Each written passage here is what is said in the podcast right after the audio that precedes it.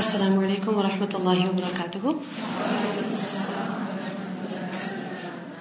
نحمده ونصلي على رسوله الكريم اما بعد فاعوذ بالله من الشيطان الرجيم بسم الله الرحمن الرحيم رب اشرح لي صدري ويسر لي امري واحلل عقدة من لساني يفقهوا قولي بسم الله الرحمن الرحيم الرحمن علم القرآن خلق الإنسان علمه البيان الشمس والقمر بحسبان والنجم والشجر يسجدان والسماء رفعها ووضع الميزان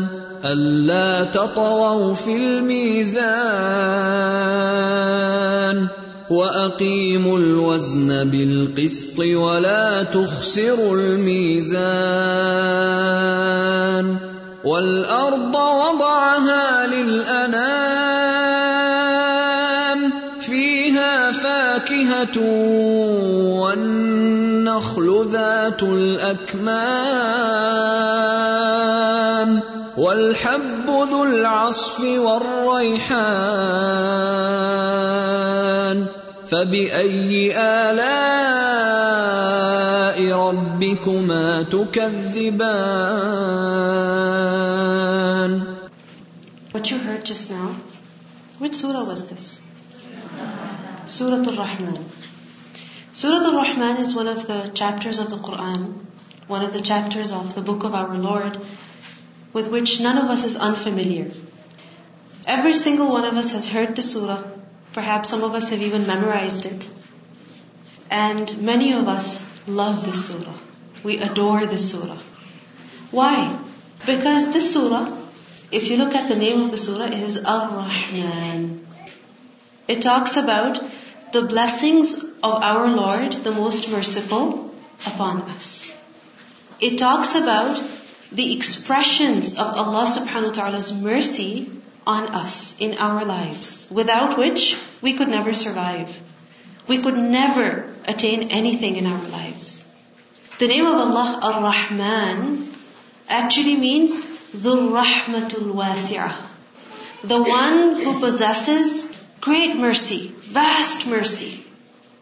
Such mercy that is all-encompassing, that surrounds everything, that has taken everything in its fold. Meaning there is nothing at all that is unaffected by the mercy of Allah subhanahu wa ta'ala, the mercy of Ar-Rahman. This is the reason why we see that the surah, it begins with Ar-Rahman. When we think about the mercy of Allah, many times what comes to our mind is the things that surround us, the things that we enjoy, the beauty that Allah has created for us, the pleasures that we experience in our lives. But it's amazing. When you begin the surah and you read Ar-Rahman, the first expression of Allah's mercy that He mentions is Allama al-Qur'an. He who taught the Qur'an. He who has given the knowledge of the best book, of His speech, of His message. To who? To us, to people. And then Allah says, خَلَقَ الْإِنسَانِ, He who created the human being. This is something that we admit, that Allah subhanahu wa ta'ala's blessings on us are numerous. There are many. Allah says in the Qur'an that إِن تَعُدُّوا نِعْمَةَ اللَّهِ لَا تُحْصُوهَا. If you start counting and listing the blessings of Allah on you, you would never ever be able to list them. You would never be able to enumerate them. You could never give a number. Why? Because they are unlimited. Which is why many of us, when we try to think about the blessings of Allah in our lives, we don't know where to start from. Why? Because there are too many. and we don't know what to count and what to leave out. All right? Because there are so many blessings. But there are many blessings that we see, we notice, we benefit from them, we appreciate them, we are grateful for them, and this is why we also remember them. For example, the blessing of our parents, right? The blessing of children, the blessing of health, the blessing of wealth. We say that Allah subhanahu wa ta'ala is very, very merciful upon me. He has given me this blessing, this blessing. And alhamdulillah, that's really good that we remember these blessings and we thank Allah for them. But at the same time, Allah subhanahu wa ta'ala has given us other blessings which we sometimes don't even realize. We don't even think about them. We don't even notice them. Until sometimes it's too late. When we lose it, then we realize that it was a blessing.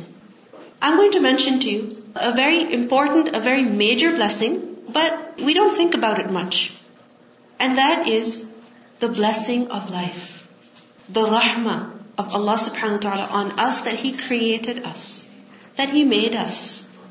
Imagine if He never created us. Would we enjoy the things that we enjoy? Would we gain pleasure by the things that we do gain pleasure by? No. You know, it's sometimes that we feel something, we are happy because of something, and there are others who have never experienced it. So we feel bad for them. We pity them. That you can never know the joy that I feel in my heart. You can never experience what I am going through right now. And I wish you could, but I know you can't. So we feel bad for people who cannot experience the good that we are experiencing. The blessing of life is such a huge blessing. And think about it. Allah subhanahu wa ta'ala, He created us as who? As human beings. As the children of Adam alayhi salam.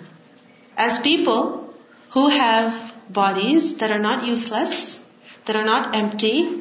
Rather, Allah has blessed us with hearts, with minds, with amazing faculties.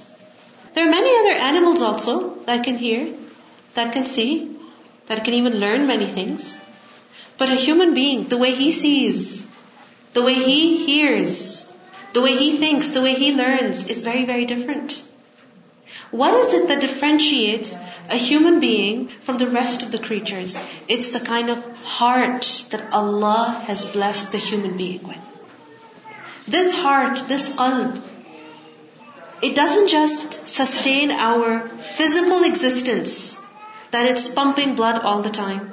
And because of that we are alive, because of that we are functioning, because of that we can move about. No, it's not just that.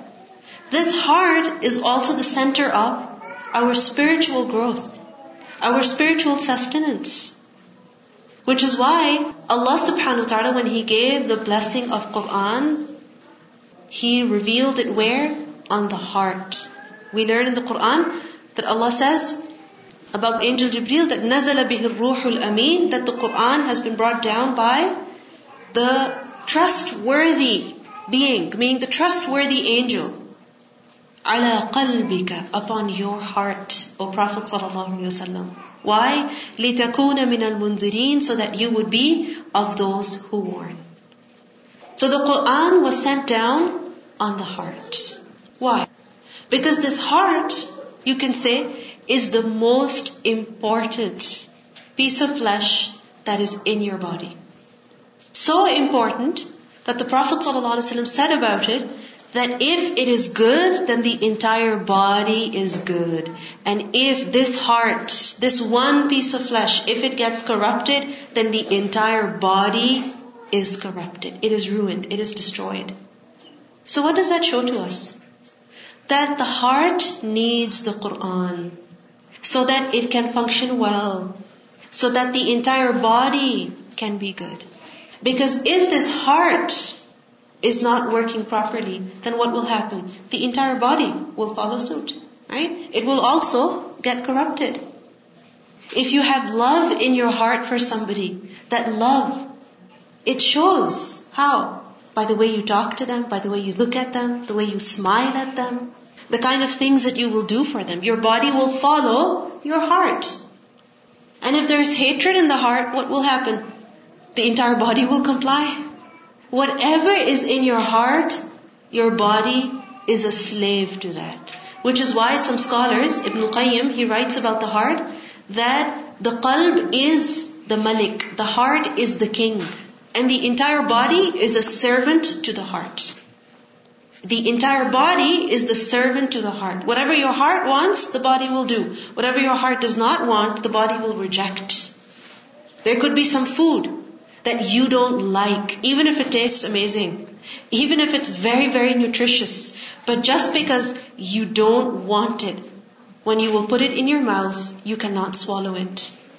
You may have seen this happen to some people, or you may have experienced it yourself, that the body rejects what the heart does not want. And if there's something that the heart desires, then the body will go through every pain and every effort to satisfy that desire. This is how important the heart is. This is the role that our heart plays in our lives. So isn't it important that the heart should be taken care of? Isn't it necessary? Because if the heart is not good, it can lead the entire body into its own destruction. Doesn't it happen that people know that certain foods can be very, very bad for their health, but just because they like them, they will eat them, even though they will suffer from the consequences. And eventually a point comes where the body cannot handle it anymore. The body cannot handle it anymore. So it just stops functioning. It fails. It cannot survive anymore. So if we want to be successful in this dunya, in the akhirah, if we want our relationships to be better, if we want our salah to be better, if we want our thinking to be good, if we want our speech to improve, then what is necessary? Where should we concentrate? The heart. The heart. Because if that is good, the entire body is good. And if that is bad, the entire body will be bad. The entire life of a person will be ruined. Allah subhanahu wa ta'ala says in the Qur'an that, O mankind, there has come to you from your Lord an advice, an instruction. And also, shifa'un lima fi sudur, a cure for that which is in the heart. The Qur'an is not just food, it is also a cure, it is also a remedy. Why? Why do we need this remedy? Why do we need this cure? Did Allah subhanahu wa ta'ala not create the hearts healthy? Yes. The heart that Allah blessed us with was created very, very healthy. It was created on the fitrah. It is naturally submissive to Allah subhanahu wa ta'ala. But then what happens over time? What happens? That it gets corrupted because of the sins that we commit. In the hadith we learned that when a person commits a sin, then a black dot appears on the heart. It begins to decay. It becomes stained. It gets dirty. Then what is necessary? That the stain is left. The dirt is left. What is necessary? That it's washed off. It's cleaned. But it's too hard. Why bother? Why bother? Because if you don't clean it, it's your own loss. It's going to get sick. And if it is not cured, it's going to eventually die. The thing is that we live in this dunya, right? We live in this world. And every single thing in this world has good in it, and it also has bad in it, right? There's nothing in this dunya which is all good. Every object, everything, every khalq has good and evil. Which is why we see that when the Prophet ﷺ, when he was building the first masjid, Masjid al-Nabawi, with his companions in Medina, he was reciting verses of poetry. He was saying, Allahumma la khayra illa khayra al-akhirah. Oh Allah, there is no good except the good of the hereafter. Meaning there is nothing that is really 100% good in this dunya. Because no matter what you have in this world, you will enjoy it, but you will also experience some bitterness because of it. Is that true? Do we experience that in our lives? Many times. Many times. The same children whom you adore, you love them, you will kiss their toes, you will kiss their cheeks, you will hold them and you will hug them, right? And you can never have enough of loving them. There will be times when you will want to not even look at your children because you are so upset. Right? There will be times when you will be so hurt because of those same children that you want to yell at them. Right? The same children whom mothers, touch with soft hands, pat them with their soft hands. The same mothers will slap their children with those very hands. Why? Is it because the children are all evil? No. It's just that they have some good and they also have some evil. Right? You could own something. Could be your phone. Could be your clothes. They're good. Very beautiful. But at the same time, they also have some evil in them. And what is that? The fact that they go bad. The fact that they need maintenance. The fact that they require work from you. So everything of this dunya, what does it demand? Maintenance. It demands maintenance. If you don't maintain it, if you don't look after it, if you don't take care of it, then what will happen? It will get dirty. It will decay. It will go bad. And eventually it will die. If there is a plant, what does it require? That you just put it in a nice, beautiful flower pot and put it in one of the corners of your house and just leave it there? If you do that, then what's going to happen to it? For a few days, it will remain nice and fresh and green. But after a few days, you will see that the leaves are drooping. The color is fading. The green is turning into beige. Flowers or leaves, whatever they are becoming dry. So what does that demand from you? That you water it. That you make sure it gets sunlight. So everything in this dunya demands maintenance. You buy any machine, even if it's a hairdryer, right? It will come with maintenance instructions. Even if you buy dishes and you wonder, what maintenance instructions do they need? Everything needs instructions for its maintenance and well-being. Because if it is neglected, it will get destroyed. So does the heart. The heart cannot be ignored. It cannot be neglected. If we neglect the heart, then what will happen? The heart that was born on fitrah, that was born with the love of Allah subhanahu wa ta'ala, that was naturally submissive to Allah, what will happen to that heart? It will have love for other than Allah. It will develop that love so much so that the love for Allah is much less. It will not desire to obey Allah subhanahu wa ta'ala. That humbleness, that submissiveness will gradually become weak, and it will gradually leave. This is the reason why sometimes we feel that our iman is very strong, very high. And then at other moments we feel that iman is going down. There are some times when we feel so grateful for the blessings that Allah subhanahu wa ta'ala has blessed us with. And we are crying, and we're mentioning them. We're thanking Allah for them, remembering them. And then the same person, that is you and I, what happens to us? We forget all the blessings and we start feeling so pity for ourselves. And this is why we cry and we complain and we think about what we don't have. Things that we deserve yet they're missing from our lives. The harm that other people have caused us. We remember the bad things. Despite the fact that we were grateful once upon a time. Where did that gratitude go? It went. Why? Because you didn't keep that gratitude alive. Likewise, we could be very positive in our thinking. But if you don't maintain those feelings, then what will happen? A time will come when we become extremely negative. We're always focusing on the negatives instead of the positives. We could be very fearful of Allah subhanahu wa ta'ala at certain moments. And at other moments, it could be as though we have no fear of Allah subhanahu wa ta'ala. So why is this so? That at one point the heart is in a very, very good condition. And at other points it's not. Because its well-being was not maintained. The heart was neglected. And when it was neglected, it got corrupted. And when it's corrupted, then you need to do some scrubbing. Right? You need to wash it. You need to clean it. How do you clean the things of this dunya? What's the first thing that comes to your mind? Wash it with water. Right? Yes, there are other things as well that you need, but one of the basic things that we need to do is wash with water. Now your heart, you cannot pull it out and wash it with water. There's a different kind of water that it needs. There's a different kind of food. There's a different kind of medication, a different kind of sustenance that it needs. And what is that? The book of Allah subhanahu wa ta'ala, Al-Qur'an. This is the reason why we learn in the Qur'an. Allah subhanahu wa ta'ala says in Surah Fussilat, ayah 39, وَمِنْ آيَاتِهِ أَنَّكَ تَرَى الْأَرْضَ خَاشِعَةً.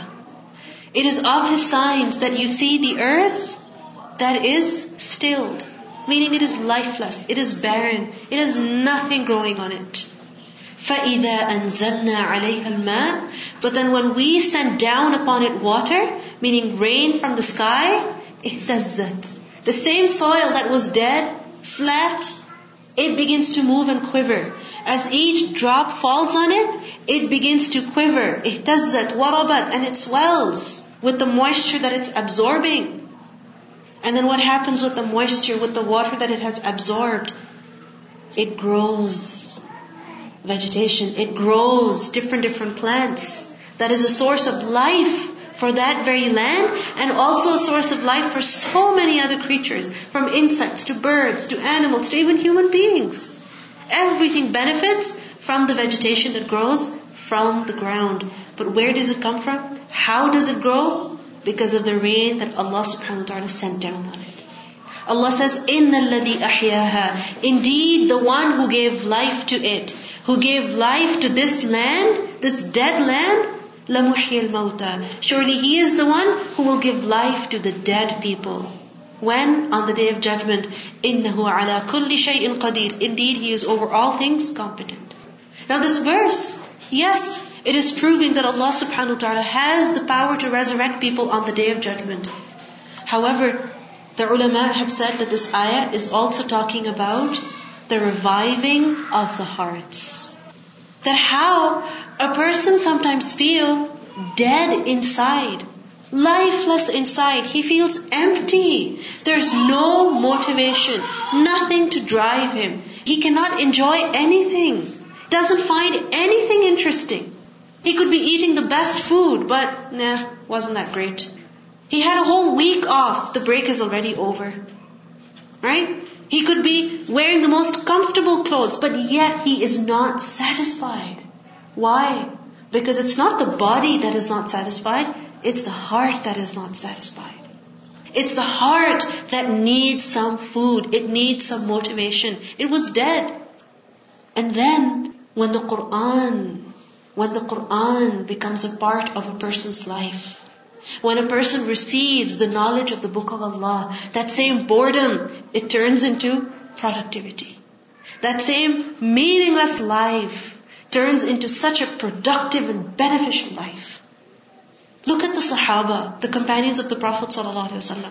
How amazing are their stories. What kind of lives were they living? Dead lives. They were just busy killing one another.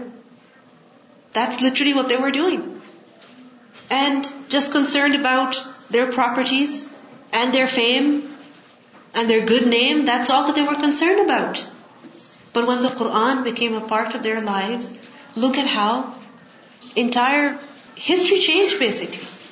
The fate of Arabian Peninsula changed basically.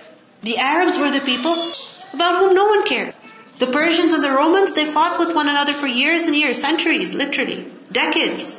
Why? Because they wanted the power. And Arabia, even though it was right next to them, they bordered with Arabia, but they never bothered to wage any war over there. Why? There was nothing in Arabia, nothing at all. But as soon as Islam came, and they saw the success that the Muslims were heading towards, that is when the encounters happened between the Muslims and the Romans and as well as the Persians. Umar radhiyallahu anhu, he used to say that we are a people who have been honored because of what? Because of this deen. Allah subhanahu wa ta'ala brought us this honor. How? Through this religion that He has given to us. Because without it, before it, what were we? We were in jahiliyyah. We were ignorant basically. We were living useless lives, purposeless lives, aimless lives. And when this Qur'an came in our lives, that is when we changed. That is when we became successful. And we learned amazing stories of the companions. That what kind of people they became because of Qur'an becoming a part of their lives. They became even more courageous. even more responsible, even more honest, even more determined. Why? Because of the Qur'an. So, the same way when the Qur'an, the shower of the Qur'an, the rain of Qur'an falls on the heart of a person, اهتزت وربت. It is as though a person has been given a new life to live. He has been given a new chance. He sees things that he never saw before. What's the difference between a person who is alive and a person who is dead? The living one sees, the dead one doesn't see. The living one hears, and the dead one doesn't hear. The living one enjoys, the dead one doesn't. So likewise, when a person learns the Qur'an, when the Qur'an becomes a part of his life, it's as though he is seeing things for the first time. His perspective changes. He begins to observe things that he never observed before. He realizes things that he never realized before. And only he can understand, the one who actually learns the Qur'an. Because until and unless a person learns the Qur'an, he doesn't know what I'm talking about basically. She can never have any idea. You have to go through this to experience this, to understand this. إِنَّ الَّذِي أَحْيَاهَا لَمُحْيِي الْمَوْتَى إِنَّهُ عَلَى كُلِّ شَيْءٍ قَدِيرٍ. Indeed, He is capable over everything. And we see that the Prophet ﷺ, he said that مَنْ يُرِدِ اللَّهُ بِهِ خَيْرًا يُفَقِّهُ فِي الدِّينِ. Whomsoever Allah wishes good for, then Allah gives him the understanding of the religion. He gives him the knowledge of the deen, the understanding of the deen. Who? The person for whom Allah wants good. Notice the hadith doesn't say that Allah will give him wealth. Allah will give him great opportunities. Allah will bless him with beautiful children. Allah will bless him with the best spouse. No, that's not what is mentioned. What is mentioned? That Allah will give him the understanding of the deen.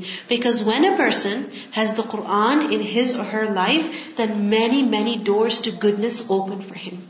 You know why? Because he has learned. He has gained knowledge. And when you gain knowledge, you become aware of things that you weren't aware of before. You see opportunities that you did not see before, even though they existed in the past. If a person has knowledge of, let's say, stock market, right? Then he knows, okay, this is a good chance to invest your money. By the way, I'm not saying that it's okay to do it or it's not okay to do it. This is just an example, okay?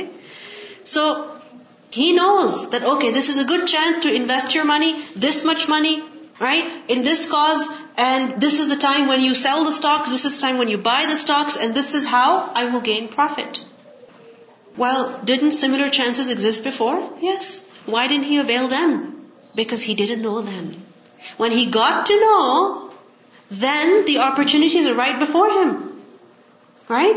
And then he can seize those opportunities and benefit from them and literally become a millionaire like people do. What's the difference over here? Knowledge. Ilm. So, مَنْ يُرِدِ اللَّهُ بِهِ خَيْرًا يُفَقِّهُ فِي الدِّينِ. Whoever Allah wishes good for, He gives him the understanding of the deen. A poet once said, الْعِلْمُ يُحْيِي قُلُوبَ الْمَيِّتِينَ كَمَا يُحْيِي الْبِلَادَ إِذَا مَاتَتِ الْمَطَرُ. A poet said that knowledge, it revives the heart of the dead, just as the land that has died is brought to life by rain. These days we see that the land is dying. Okay? Why? Because as fall is coming, we see that the leaves are falling off. The grass will eventually become faded. Right? It will lose its vibrant color. But then after a few months from now, inshallah, we will see the other way around. That the same grass which is beige, which is just colorless basically, it will become so green and vibrant that it's attractive almost. You can't drive by without looking at it, without noticing it. The same trees which are just brown, barren, nothing on them, the same trees will have beautiful flowers blooming on them, such that you will sometimes stop in order to look at those flowers. Right? So the dead land, it comes to life. Why? Because of rain. And just like that, knowledge revives the heart of the dead people. And sometimes we experience this death in our hearts. That sometimes we feel that, yeah, I know I have to pray, but I don't have the motivation. I feel like I can't concentrate. I don't want to. I don't feel like it. I know I should be reciting the Qur'an, but I just don't know when and how much. I just don't have the drive. I know I should be fasting. My mother fasts a lot. I fasted the entire month of Ramadan, but somehow that motivation is not there anymore. So what is necessary then? What is necessary? That the knowledge must be improved, must be increased. This is why the Prophet ﷺ, he was taught to make dua, وَقُلْ رَبِّ زِدْنِي عِلْمًا, and say, Oh my Lord, increase me in knowledge. Imagine the Prophet ﷺ was told to ask for increase in knowledge. Why? Because no matter how much you have learned, you have never learned enough. Never. Every time you learn, you are reviving your heart. Every time you learn something beneficial, you're boosting your heart with life, with more energy. And that energy you need in order to use your body in the worship of Allah subhanahu wa ta'ala. Because the body is only controlled by the heart. Just like a country is controlled by the king. So the king has to be good for the country to be good. And if the king is not good, the country cannot be good. The people cannot be good. The poet continues, وَالْعِلْمُ يَجْلُ الْعَمَى عَنْ قَلْبِ صَاحِبِهِ كَمَا يُجَلِّي سَوَادَ الظُّلْمَةِ الْقَمَرُ. And knowledge dispels blindness from the heart of its owner. That sometimes the heart is blind. That a person sees, but he doesn't see. He doesn't understand. He doesn't get it. But when he learns, then that blindness goes away. Let me give you an example that you can relate with. Your kitchen. You know about every part of your kitchen. So what happens? When you go in the kitchen, you see everything. You see where every dish is kept, where every food is kept in the refrigerator, what is in every drawer. You see what's on the counter, you see what's on the floor, you see what's in the sink. You see everything. Why? Because you know your kitchen. Then what happens when you send your child to go grab you something from a drawer in the kitchen? What do they come and tell you? I can't find it. I don't see it. And what do we think? They're just making excuses. Right? But sometimes it's not excuses. Really, they cannot see. Why? Because they don't know. They don't know. And you tell them, look here. Look in this particular place, and then you will find it. And the more you send them to the kitchen to bring things for you, the more you make them work in the kitchen, the more familiar they become with their surroundings, and the more familiar they are, the more they observe things. Why is it that you notice every piece of garbage on the floor, and there are other people who don't even see it? Why? What's the difference? Because you know and they don't know. You know and they don't know. So when a person gains knowledge, then blindness of the heart, it goes away. Just as the full moon dispels the blackness of a dark night. In a dark night, who can see anything? You can't see anything at all. But if the full moon is there, then you can notice many things. You can notice many things. There are people who read books in moonlight. There are people who wrote books in moonlight. Why? Because it was bright enough for them to see. It was bright enough for them to see. So just like that, when a person gains knowledge, then he can see things. He can see things. No matter how dark the surroundings may be. No matter how far people may be from Allah subhanahu wa ta'ala. But he can notice things. He can observe things. What's the difference? Knowledge. This is the reason why it is necessary that we don't just recite the Qur'an, but we also learn the meaning of the Book of Allah. We talk about the rights of people, the rights of children, the rights of women, right? Rights of so many people, so many causes and even animals, right? We're very big on demanding rights. on making people aware of the rights of others. The Qur'an also has certain rights on us. What are those rights? First of all, the Qur'an has a right that we believe in it. That we believe it is the book of Allah, that Allah sent it. It is a right of the Qur'an to be believed in. Likewise, it is a right of the Qur'an that it should be recited, that it should be read, that a person does tilawah of it. Because Allah subhanahu wa ta'ala didn't just reveal the Qur'an for us to keep, for us to own a copy of, for us to kiss, for us to listen to. He also sent it so that we recite it. It was the way of the Prophet ﷺ that he would recite the Qur'an. Allah says, يَتْلُوا عَلَيْهِمْ آيَاتِهِ. He recites to the people his verses. The Prophet ﷺ regularly recited the Qur'an. So it is the right of the Qur'an that it be recited. Which is why, alhamdulillah, one of the things that's very common amongst Muslims is that as soon as a child is able to read and write, he is also taught how to recite the Qur'an. A lot of emphasis is laid on this. But the Qur'an has more rights. Amongst them is also that a person learns the meaning of it. That what does it say? What does it teach? What is it telling us? Because if the recitation is so powerful, the words are so powerful, it's so heart-touching, it's so moving, then imagine if you were to know the meaning of those words, how much they would move you to action. How much they can change a person. Sometimes you just hear the recitation of the Qur'an and you start crying. You may not even know what is being said, but you just know that these are the words of my Allah and they're so beautiful that I cannot keep the tears back. Imagine if you understood the meaning of those words. What effect would they have on you?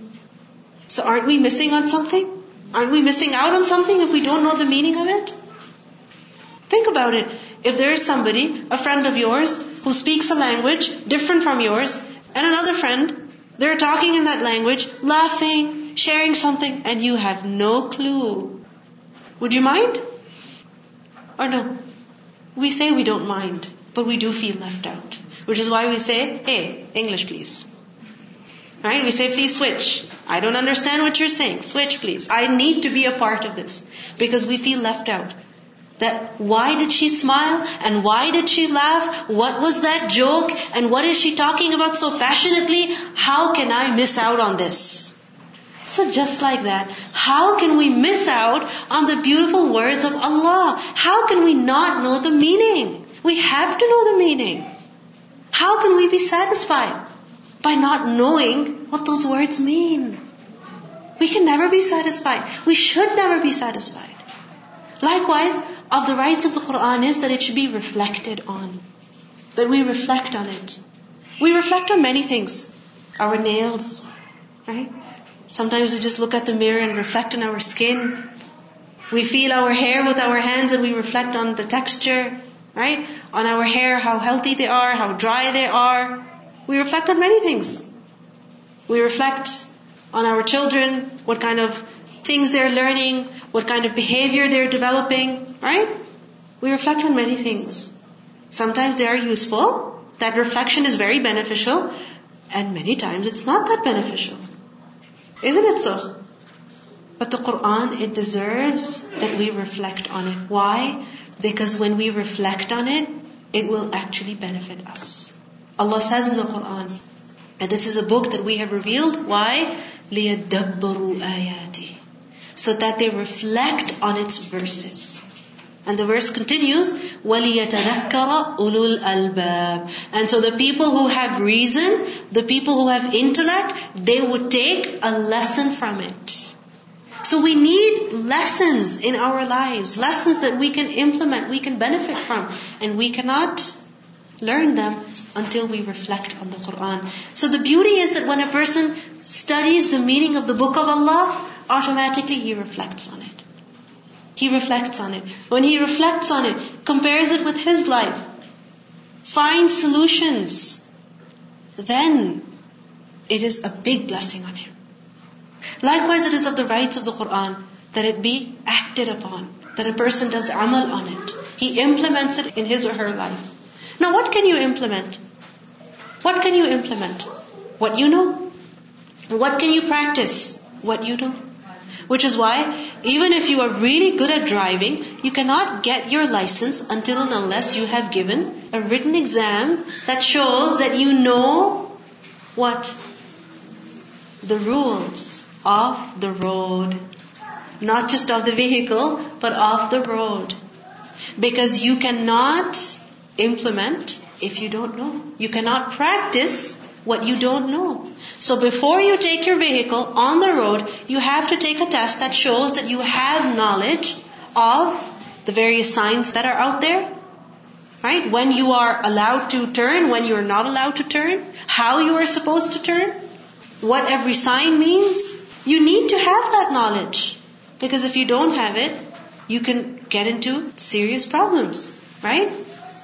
So if for this dunya, we need knowledge, then what about for the akhirah? What about the deen?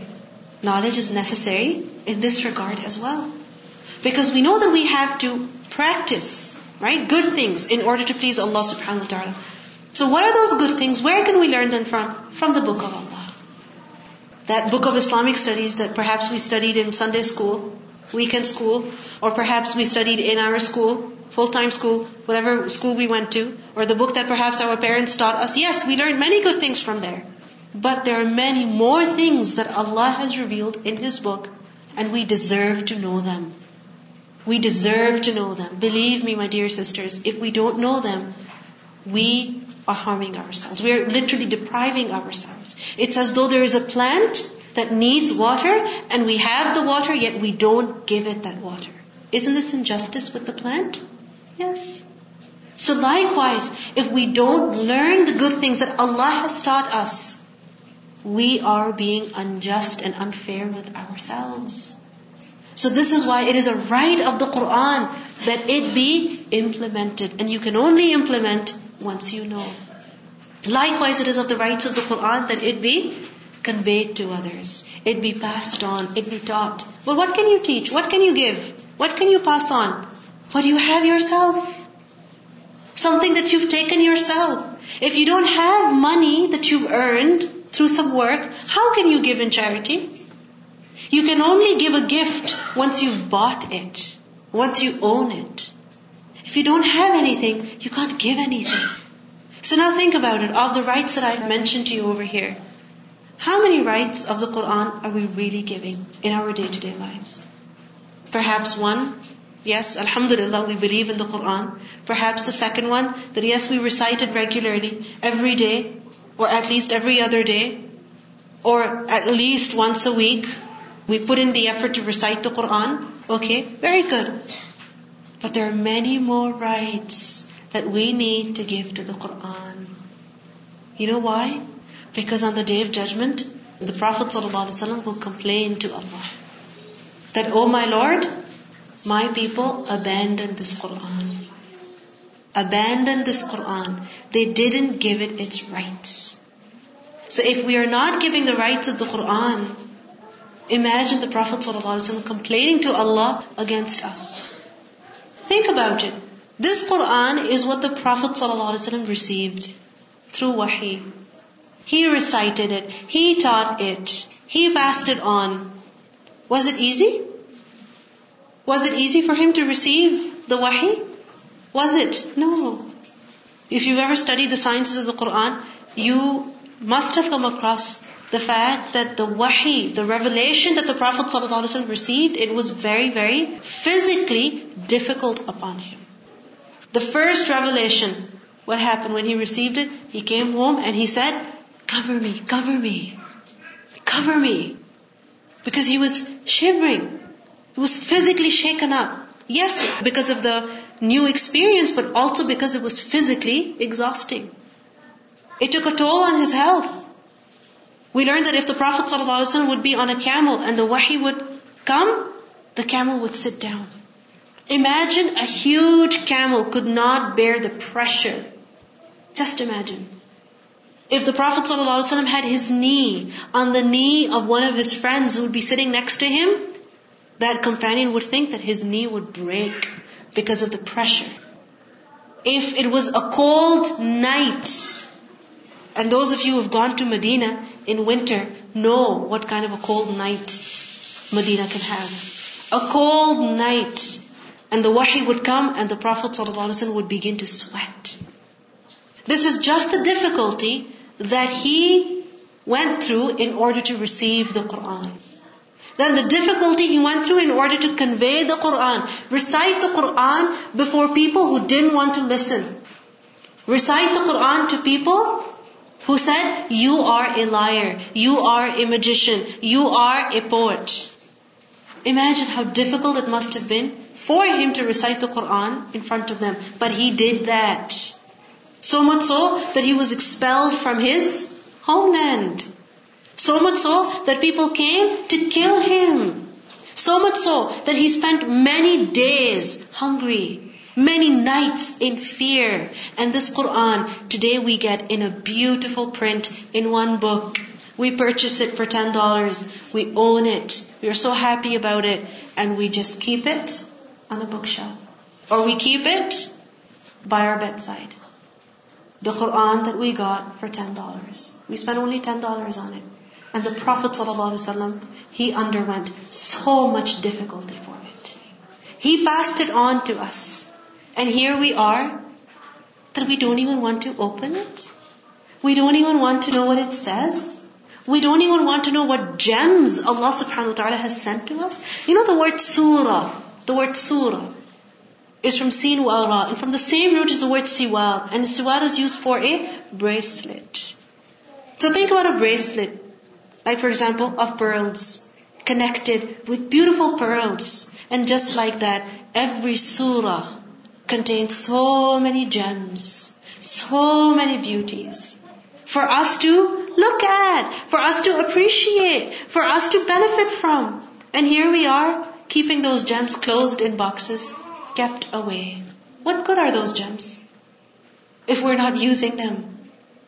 If we're not adorning ourselves with them, what good are they? Isn't this unfair that someone put in so much effort to purchase them, to bring them to you, to take them out of the water, to clean them, to make them into a beautiful bracelet, bring them to you, gift them to you, and here you are, you've just kept it away. That's unfair. The Prophet ﷺ will complain on the Day of Judgment that, oh my Lord, these people abandoned the Qur'an. So we don't want to be of those people about whom the Prophet ﷺ will complain. We want to be of those people about whom the Prophet ﷺ will be proud of. That these are the ones who gave the rights of the Qur'an, who understood the Qur'an, who lived the Qur'an, who passed it on to others. They're the ones who carried it forward. They're the ones who made this Qur'an come to every heart, every home, every life, every person, every hand. We want to be of those people of whom the Prophet ﷺ will be proud of on the Day of Judgment. In a hadith we learn, whoever reads the Qur'an and acts upon what is contained in it. Whoever reads the Qur'an and acts upon what is contained in it. His parents will be made to wear a crown on the Day of Judgment, the brightness of which will excel that of the sun, if the same were within your worldly houses. Imagine the crown so bright that it's brighter than the sun. And the sun is so bright that when it rises in the sky, everything becomes visible. So much so that sometimes they're so bright that you can't even look at them. They're so bright. Imagine the brightness of that crown. So what do you think about the person who himself acts upon it? Because this is the honor being given to who? The parents of the person who reads the Qur'an and implements it. Imagine the person, the kind of reward that will be granted to him and her if he reads it and implements it in his life. In a hadith we learn, the Prophet ﷺ said, the example of a believer, because we all believe in the Qur'an, right? But we believe at different levels. Some people stop at just belief, and others, they go on and give more rights to the Qur'an. So the example of a believer who recites the Qur'an and acts on it is like an orange, which tastes nice and also smells nice. So fragrant, so delicious, so sweet that you have one and you want more.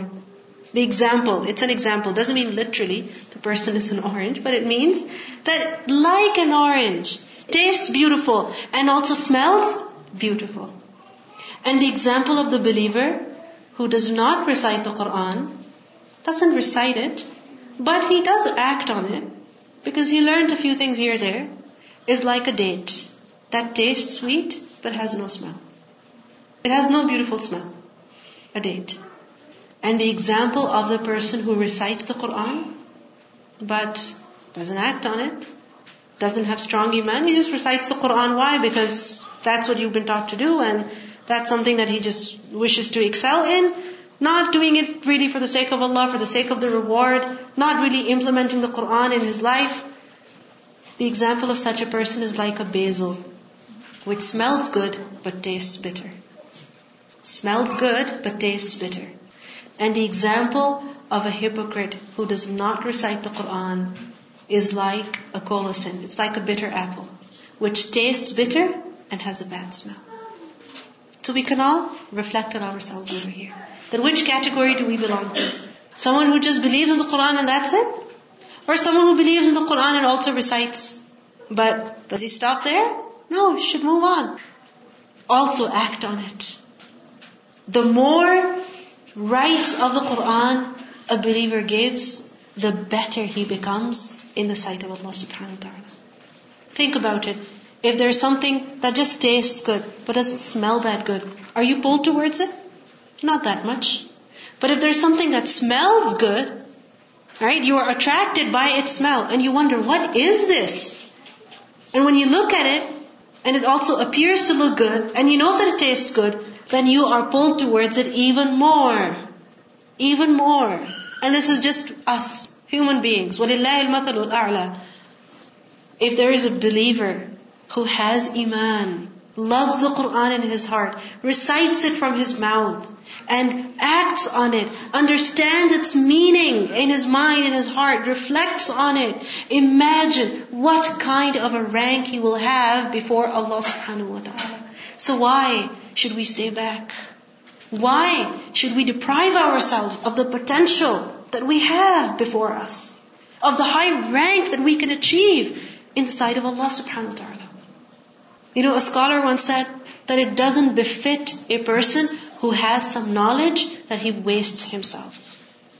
That he has some knowledge.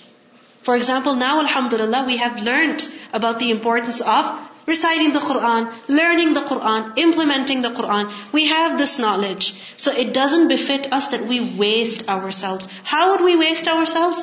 By not benefiting from that knowledge and excelling, going higher, achieving more. So it doesn't befit a person who is given knowledge that he stays back. Once he learns, he must go forwards. He must achieve more because he has the potential to reach great heights then. He has the potential to really earn high ranks near Allah subhanahu wa ta'ala. So when Allah gives the opportunity to a person, he must take advantage of it. Khabbab bin al-Arat, radhiallahu anhu, he said to a man, draw near to Allah, come close to Allah as much as you are able. Every day, every moment, you should be striving to go closer to Allah. Closer and closer. Every salah you pray, every fast you keep, every time you remember Allah, you should try to go closer and closer to Allah. Every day should bring you closer to Allah. He said, draw near to Allah as much as you are able. But listen to the next part. He said, and know that you will never draw near to Him with anything more beloved to Him than His words. Meaning that you can never feel close to Allah unless and until the words of Allah that He has revealed, you recite them, you understand them, you act on them. That is the only way to go closer to Allah subhanahu wa ta'ala. There is no other way. Because how do you come close to someone? How? When you hear them. When you get to know them. When you spend time with them. Correct? That is the way that you have a closer relationship with somebody. And the words of Allah subhanahu wa ta'ala, if we don't know them, don't listen to them, don't implement them, then how can we have closeness to Allah? The one whom you are close to, you spend time with them, isn't it? Don't we spend time with them? If we have an email of theirs, we read it again and again. If we have a text message of theirs, we read it. Even though we've read it before, but why do we read it again and again? Why? Because we love them. So just like that, the Qur'an, they are the words of our Lord. They are the words of Allah subhanahu wa ta'ala. And if we want to be close to Him, then we have to spend time with the Qur'an. You may have experienced it in the month of Ramadan. When you are listening to the Qur'an, when you are reciting the Qur'an, the level of your iman is different. The joy that you feel is different. The peace, the satisfaction, the contentment that you have in your heart, it's at a different level. But then what happens when that Qur'an is missing from your life? Like, I don't know what to do. You're crying and you don't know why you're crying. You're sad and you don't know why you're sad. You have everything, yet you're not satisfied. You're fighting and arguing with people who are close to you, even though there's no reason to. Every little thing bothers us. Why? Because the level of iman is low. So how can that be bumped up? How can that be increased? With the book of Allah subhanahu wa ta'ala. There's a statement of Ibn Mas'ud radhiallahu anhu. He said, whoever loves the Qur'an, then he loves Allah and His Messenger. Whoever loves the Qur'an, then he loves Allah and His Messenger. This means that whoever does not love the Qur'an, he cannot love Allah enough. He cannot love the Prophet ﷺ enough. And if we don't love Allah, if we don't love the Messenger ﷺ, is our iman complete? We all know the hadith that none of you can truly believe until the Prophet ﷺ is more beloved to him than his parents and his children and his wealth and even himself. So we have to love the Prophet ﷺ and we have to love Allah even more. How can we develop that love? By reading the Qur'an, by loving the Qur'an. This is why in a hadith, which is in Silsilatul Ahadith Sahihah, that whoever wishes to love Allah and His Messenger, then he should recite what is in the Mus'haf. Whoever wishes to love Allah and His Messenger should recite what is in the Mus'haf, meaning you should recite what is in the Qur'an. Many times we feel that that love is not that strong. That love needs to be increased. Because when we don't have the motivation to obey Allah, what is missing? Love. When we don't have the motivation to follow the sunnah of the Prophet ﷺ, what's missing? Love. So that love has to be increased. And how will that be increased? By reading the Qur'an that Allah has revealed, by reciting it, by reflecting on it, by understanding its meanings. And every letter that a person reads, he is rewarded for it. May Allah subhanahu wa ta'ala give all of us the ability to recite His book, to understand His book, to spend our life, some time of our life at least, in trying to understand the meaning of His book. And may Allah subhanahu wa ta'ala make us of those for whom this Qur'an will be an argument. Not against them, but for them. That the Qur'an will come on the Day of Judgment defending the person. That why should this person go to the hellfire? This person should not be punished because he recited the Qur'an. Because he understood the Qur'an. He had Qur'an in his heart. So how can this heart go in the hellfire? This Qur'an will argue for some people on the Day of Judgment. But those who sincerely learned the book of Allah, absorbed it, took it in, made it a part of their lives, benefited themselves, benefited those around them. This Qur'an, the rope of Allah, that is what we need to get to Him, to earn closeness to Him, to make Him happy. If we want the title, رَضِيَ اللَّهُ عَنْهُمْ وَرَضُوا عَنْهُ. If we want Allah to be happy with us, and us to be happy with Him, then this Qur'an is the answer. This Qur'an is the answer.